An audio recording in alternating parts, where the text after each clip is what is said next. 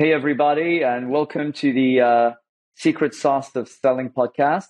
Today, we have a really interesting and special guest. We got Chris Widener, um, who has been named one of the top 10 influence speakers in sales and leadership by Success Magazine. So, and apparently, he's done over a thousand podcasts as a guest, um, huge influencer, and he actually wrote a book uh, named The Art of Influencers. So, um, Chris, welcome to the show. Thanks for having me. I appreciate it, James. With pleasure. Um, and so, yeah, I'd love to hear a little about who you are, what you believe in when it comes to sales and sales leadership, and uh, just give us a just get a snippet of your story and uh, what you believe should be the number one takeaway from today's podcast for the listeners. Sure. So, um, um, as you mentioned, uh, I wrote a book called The Art of Influence. I've written 23 books, uh, given 2,500 speeches all over the world, uh, primarily on influence. At least the last thousand speeches have been on influence in my book, The Art of Influence. Um, I grew up in Seattle. Life did not start out well for me. I grew up in Seattle. My dad died when I was four. Uh, my mom had to sell the house because she couldn't afford $400 a month for the mortgage payment. Uh, that began a downward spiral 28 homes, 11 different schools, shipped off to live with relatives twice, once in the fourth grade, once in the ninth grade. Started drugs in the sixth grade. Uh, in by the 10th grade, I, uh, I had 47 written referrals to the principal's office in the 10th grade. Uh, I made most of my money growing up betting the horses at Long Acres Horse Track. So you can kind of get an idea that life did not start out very well for me. But somewhere along the line, I, I, I uh, figured things out and uh, grew up. I, ended up having some great mentors. My first business mentor was the CEO of Mars Candies, a, a small little $35 billion a year company. Um, and then I had some great mentors in the personal development, success, and sales worlds. Uh, a guy named Zig Ziglar. Most people probably know Zig. I had a television show with Zig for a number of years. And then I was mentored for seven years by a guy named Jim Rohn, R O H N. For those of you who don't know him, uh, he's a legend in the industry. And he gave Tony Robbins his first job. So Tony started selling Jim Rohn seminars when he was 17 years old. And, and I spent the last seven years of Jim's life working with him and uh, wrote his last book called The 12 Pillars. So I've done a lot of selling in my life. My first sale was at 14. Maybe we could talk a little bit about that. But I guess a couple of things that I would tell you as takeaways from this. Number one, everybody's in sales. Even if you aren't in sales, you're in sales. If you don't do it professionally, you're still in sales. Uh, everybody's little children sell their parents on taking them out to get ice cream. Little children sell their kids on buying them a, or sell their parents on buying them a bike. Uh, spouses sell their spouses on taking them out for dinner or going on vacation or any of these kinds of things. So we're all in sales. That's number one. But for those of you who are professional sales, uh, what what you'll probably get out of this, sort of my focus is I talk less about techniques, although techniques are great and techniques are important. I talk about character, the character of the salesperson, because the character of the salesperson is far more important than your than your skill set. Skill set is really important, but character is the bedrock of being able to sell. And I'll just give you a, a brief, uh, you know, example of that.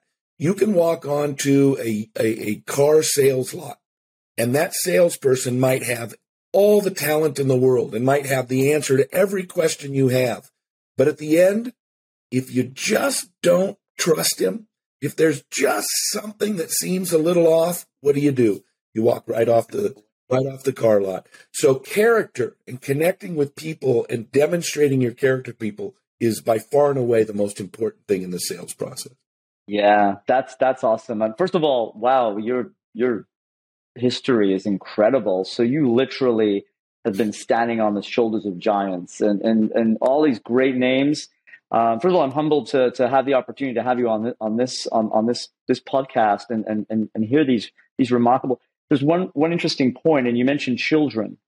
Um, I recently had a conversation with a, with a, with a client and, um, it was very difficult for that person to understand the concept that you just explained, which was we're always selling. And he says, James, not, you know, I wasn't born a salesperson. And I said, guess what? You know, you also say, well, no one's born a salesperson. I said, guess what? You were. And you know when you made your first sale? When the moment you came out and you started to cry, that's when you started to sell. Yep. And babies cry because they want to be fed, they want to be nurtured.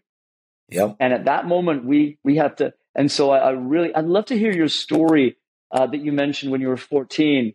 Um, that that that sales story from 14. Yeah. So why don't we start there? Yeah, it was my first sales call I ever made, and you wouldn't believe how much money I could have made but didn't make. So I'll tell you the story. My mom was working at Group Health Hospital in downtown Seattle, up on Capitol Hill. And um, I don't really know what she did, receptionist or something like that. But she had a friend, and the friend was um, um, a medical record filer. So all day long, all this guy did was took medical records and filed them alphabetically. I can't imagine how dreadful that job must have been. And he didn't want to have this job. So he heard about a business opportunity and he borrowed i think it was $7000 from his uh, from his uncle. Now this would have been 1980 so it was a pretty good chunk of money for 1980 7000 bucks. And uh, his rich uncle gave him $7000 and he bought the license to the pacific northwest region of the united states so washington oregon idaho and alaska to sell self-watering flower pots self-watering flower pots. Now, it's interesting. They were made out of like a polymer plastic and it looked like a bowl. And then you put the water in the bowl and then there was another bowl that sat down inside of it. And that's where the dirt and the plant went. Now, the top bowl had kind of a nipple that went down into the water of the bowl below it. And then it had a little lever on the side where you could um, determine how much water got drawn up into the bowl. So if it was on the far left, it didn't draw much water up at all. So that would be like for a cactus. If you took it all the way to the right, it would draw up a lot more water. And that would be for like an African violet or something like that that needed a lot more water. So this guy comes to me. I'm 14 years old and he says, Hey, how would you like to make a little money? I said, Okay, I'm always looking for a way to make a little money. And he said, I got these flower pots and, and I'd like you to sell them for me. I said, Okay, how much will you pay me for each pot. He said, I'll pay you a dollar for every pot you sell. I said, fantastic. Now, this guy thought that I was going to go door to door selling flower pots to little old ladies one at a time. But I thought, huh, the quickest way to sell a lot of pots would be to go to my local, um, you know, or my regional hardware store company. So I didn't go to one that had one hardware store company.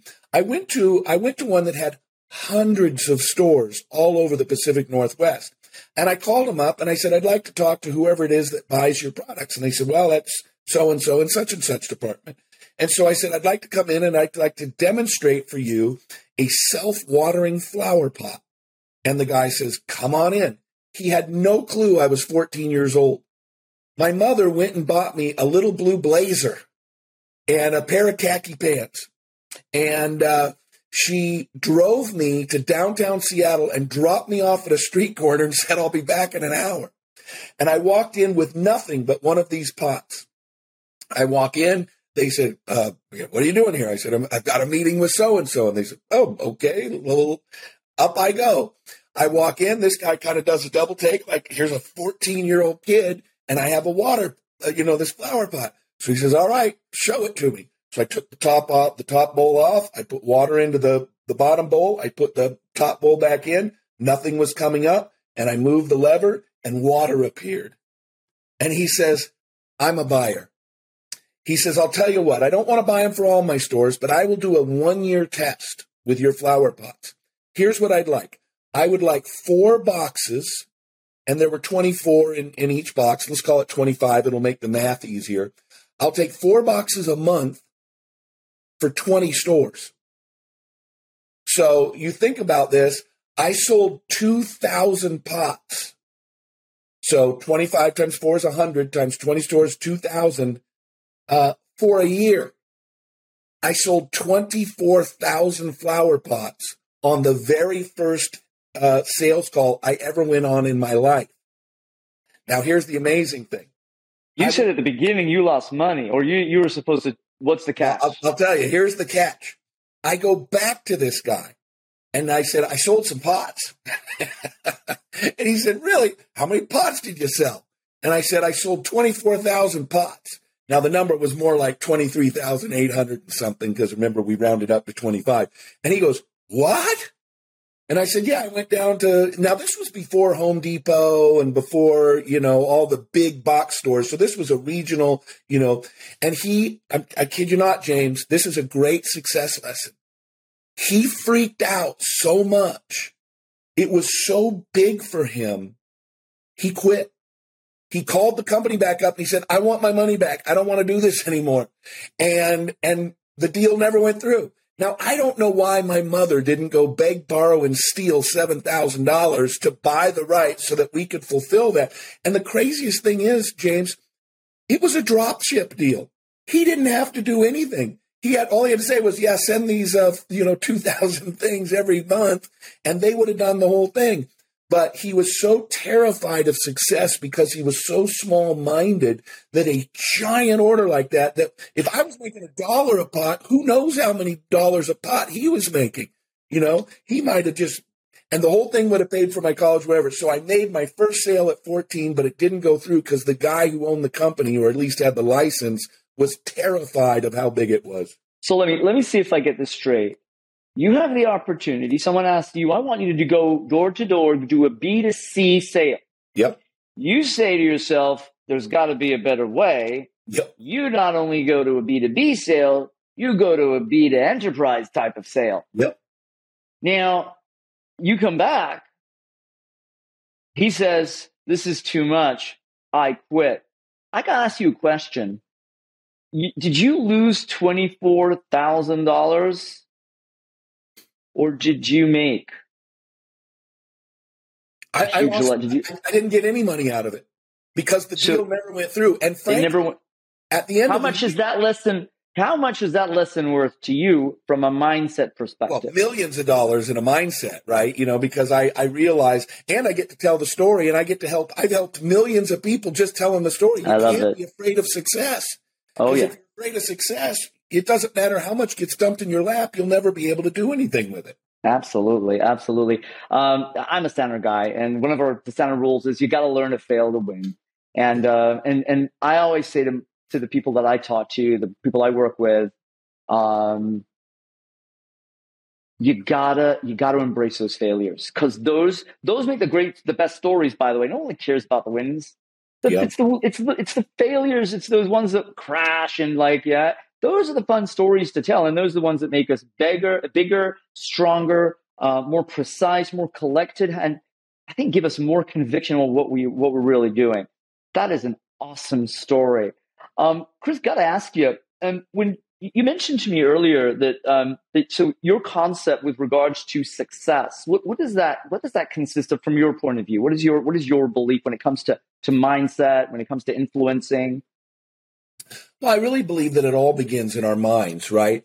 And I and I I know that people say that you know it's about what you think about, and I would say it's even one step below that.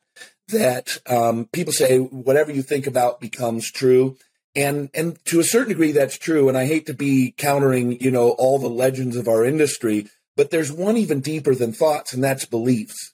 So, mm. for example, I can think right now, I I am thinking the thought I'm closing my eyes. I'm thinking the thought. I'm saying the words. I am standing at the foot of the Eiffel Tower. Now I can say those things and I can think those things. I can even picture the Eiffel Tower in my mind. I can even picture myself looking up at the Eiffel Tower, but I'm not there. So it doesn't actually result in me being there because I don't believe I'm there. I believe I'm in Chattanooga, Tennessee. So my thought doesn't really create it, but my beliefs, if I I certainly believe I could go to the Eiffel Tower. I believe I could go right now to the airport, swipe my credit card, and I could be at the Eiffel Tower in a probably less than 24 hours. So your belief creates your thoughts, which create, and your belief, I think, is like a, it's like a thermostat. Whatever you believe to be true about yourself is what actually happens because it's always going to set it to a certain setting. So it's like a thermostat. If, if you keep your thermostat at 70 and outside is 80 and you open your door, now the heat starts to go up. So your thermostat says, wait a minute, we got to be 70 degrees here. Turn on the air conditioning. Now, if it's 60 degrees out and I open the door and it starts to drop the temperature, your thermostat says, wait a minute, we're set for 70 degrees here. we need to turn the heat on to get us back to, to 70 degrees. So what you believe about yourself will determine what you think and what your actions are. I'll give you an example. The greatest salesperson I've ever met in my, in my life is my son. This kid has been in four businesses, four companies, and within two months has become the number one salesperson in four different industries. But he got his first job. Uh, he went into um, he went into a mattress company. Now these mat- this mattress company was 300 stores from Seattle to San Diego, basically almost Canada all the way down to San Diego. 300 stores. And a friend of his worked there and said, "You should come and work for us." This was his first sales job. So he he gets an interview with the district manager. Well, it just so happened that the regional manager was also going to be there, and it just so happened that the entire that the owner of the entire company happened to be in town, and he said, "I want to sit in on the interviews today." So Christopher says, "Okay." Uh, I'll come in for the interview. So he comes in and here's the district manager, the regional manager, and the owner of the 300 stores. And they're talking and they're doing all the typical sales stuff and questions and, you know, and at the very end, toward the very end, the owner of the company says, I have one question for you. If you uh, hit 50% of your goals, you'll make $50,000 a year. And he's 22 at this point, 21. He says if you make 80% of your sales goals, you make 80,000 a year. If you make 100%, you make 100,000 a year. If you do 120%, you make $120,000 a year. Which one are you? And my son laughed at him. He goes, yeah, uh, yeah. And the owner goes, do you think that's funny? And my son says, Oh, is that a serious question? And the owner goes, It's a very serious question. Which one are you? And he goes, Oh, 120. And then he leans forward and he goes, Does anybody pick anything else? And at that point, the owner laughed and said, Yes, young man, a lot of people do not pick 120. And he goes, Why? That's weird. And so they finished up the thing. And uh, they said, We'll get back to you in two weeks. We'll get back to you in two weeks. 10 minutes later, he's driving down the road. His cell phone rings. He picks it up. And the district manager says, Our owner thought your answer was so awesome, you're hired. And within two months, he was the number one salesperson. And within one year, he was the number one store manager in the entire company. But what was interesting was he came home and we were living in, at the time, we were living in a my dream house. I had driven by this house for 21 years. It was on 10 acres. My front gate was 500 feet long, brick pillars, wrought iron fences, big double, you know, double gates, cir- quarter mile circular driveway, 1800 bottle wine cellar. I mean, it was a spectacular home. So he comes home to that and he says, Dad, why would anybody pick anything else? And I said, it's because of what they believe about themselves. Now you believe highly in yourself and you believe that $120,000 a year is totally uh, reasonable because you have me in your life and you have my friends. Think about all my friends who come over here and they own, you know, $10 million apartment complexes and they run professional baseball teams and, you know, all these kinds of things. That's your world.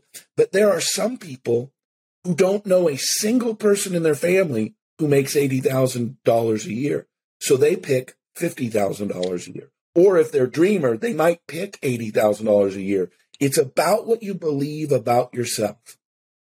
And another thing is many times when they go home and say, I've got offered a job, they're asking me to pick between 50, 80, and 120. The people around them say, go for the lower end. Yep. Because that's what we do. That yep. is unrealistic. And so I, I, I I, I, think this is a great story, and, and I tr- I believe tremendously that as sales professionals, we are designed and programmed from a very very young age. Some decide to alter that programming at some point, and there are compelling uh, compelling places in their life where these things happen. Um, you can call it reinventing yourself, if you may. You know, a lot of people say, "Oh, yeah." So those compelling moments. Um, but I, I, agree 100%. It's, it's, it's, it's really about that programming and that, and that belief. And you think about religion, what is religion? It's people re- repeating the same prayer over and over again to the point where they believe in it. And that's fair. And, you know, we, that, that's fair. Very, very similar. And so the money concept issue, let's talk about that for a second. I like that. What, what are your, what are your thoughts when, when you, you know, especially I think in 2023, within this type of an uh, economic environment. Um, I was at a conference yesterday, and everyone's like, "Oh my God, there's such a difficult time, and so difficult, and life is so difficult, and you can't make money, and there's a recession, and no one's investing, and no one's buying, and all this other stuff." And I told them the hot dog stand story. Can I, can I give you the, the hot dog stand Yeah. story pretty quick? Yeah. Right. So there was this hot dog hot dog vendor, and this hot dog vendor was working really hard, really good. He was top hot dog vendor in his town, and he was doing really well. But he said to himself, "I don't want my son to be a hot dog vendor one day." And so what he did was he, he saved a lot of money, sent his son off to to Harvard, right? Paid for Harvard. And when his son was away, this guy was just you know selling lots of hot dogs. He went from one stand to two to three to four to five to six, and then he grew up to hundred stands all over town. Son comes back from uh, from Harvard, says, "Wow, oh my God, holy shit, what is this? This is amazing. I can't believe you did this. How do you do this? I don't know. Just, you know, supply and demand. There's lots of demand. Because, you know, dad, there's a recession out there. Do you hear that? I'm like, I don't know. I'm just a hot dog vendor. You, you're the business expert. Yeah, there's a, there's a recession out there. Maybe we should change the hot dog. Maybe we should use a, you know, cheaper kind of hot dog, save and make more money. I I don't know. You're the, you're the expert. Let's do it. Do whatever you see. That's why I sent you off to business school. And that's what they did. They changed the hot dog meat. Guess what happened? People stopped buying the hot dogs. Didn't taste as good. Exactly. And he left with left with one hot dog stand. You know what he t- turned around and said to his son? Wow, Mm. son, you're right. There is a recession. Mm, What are your thoughts? yeah, yeah. You get what you be, you know. You get what you believe in, right? Uh, every time there's a recession, there are people who make money. Mm, in the Great Depression here in the United States back in 1929, 1930, there were people who became millionaires while other people stood on on soup lines. And there is always an opportunity to get wealthy. You just have to choose whether or not you're going to do it or not. I spoke to a, I spoke to a network marketing company uh, uh, a couple weeks ago in Maui, and there was a couple hundred people in it. And I said, three years from now, some of you are going to be very rich. Now, here's the good news it could be any one of you. Here's the bad news it will only be a few of you because some of you will believe you can do it, some of you won't. Some of you will do the work that it takes to do it, some of you won't. The good news is it could be you. The bad news is it may not be you. It's what you believe. absolutely. So let's take it to some. I know, I know it's belief. I get, I love belief. I believe 100. percent It's all the mindset. I'm Yep. a mindset man myself. Love it. Let me ask you a question. Where do you have a few hacks and tricks and techniques in order to start to develop that belief? You know, David Sandler in our world said, "Fake it till you make it." I say, "Be it till you make it." What are your thoughts? Yeah, I think the, the way to increase your belief is to go incrementally. Um, stretch for something a little bit bigger because if you stretch for something too big, you're just going to go, okay, I can say the words, but I don't really believe it. Right. Mm. If, if, if somebody says, I'm going to be a billionaire, they could be a billionaire, but if they don't believe they're going to be a billionaire, they're never going to become a billionaire. Right. So start with something a little smaller. I like to use this example. When I was in college, uh, 1980, uh, 84 to 88, I drove a 1974 Camaro, a Chevy Camaro. And it was a kind of a junky old car. You know, it wasn't the best car in the world, but I used to drive it between Seattle and Minnesota and back and forth. And it was not the greatest car. So when I had to, when I had to go somewhere, I drove because I didn't have the money. But I used to, someday I'm going to fly. I, now I didn't say I'm going to have a private jet someday because I didn't believe it. But I could, I could believe that I could fly. Well, then what happens when you start flying? You get on the airplane, and what's the first thing you do when you get on an airplane? You walk past all those big fancy seats. You know, wow, look at these seats. And this guy's drinking champagne already. And then they usher you back into these little tiny seats. So you kind of sit there scrunched up with the big fat guy in the middle, and you're kind of just like this, you know, and he's sweating to death. And they throw peanuts, little bags of peanuts, and you try to open them and they pop and they spew everywhere. And you're like, I someday I could sit in the Turning, I'm turning left when I get on the plane. yeah, I'm going right. and I can believe that. I still don't believe I could do the private jet thing, but I do believe if I'm successful and I work hard and I sell more, I could sit in the front of the plane eventually. And eventually you get to that point. So you constantly grow it. I look at um I- look at a waiter in a restaurant, a server in a restaurant. You have people that serve at Denny's, which is just a little diner, and they sell $10 breakfasts. So your average ticket's going to be $30. They get 20%. They make six bucks for bringing those plates in. But then you have other people who work at these high class steak joints, right? Where the average bill is $1,000, 20% of a thousand, $200. Well, now, what did that person do? They brought plates to a table, just like the server at Denny's. But hmm. one makes $6, the other makes $200.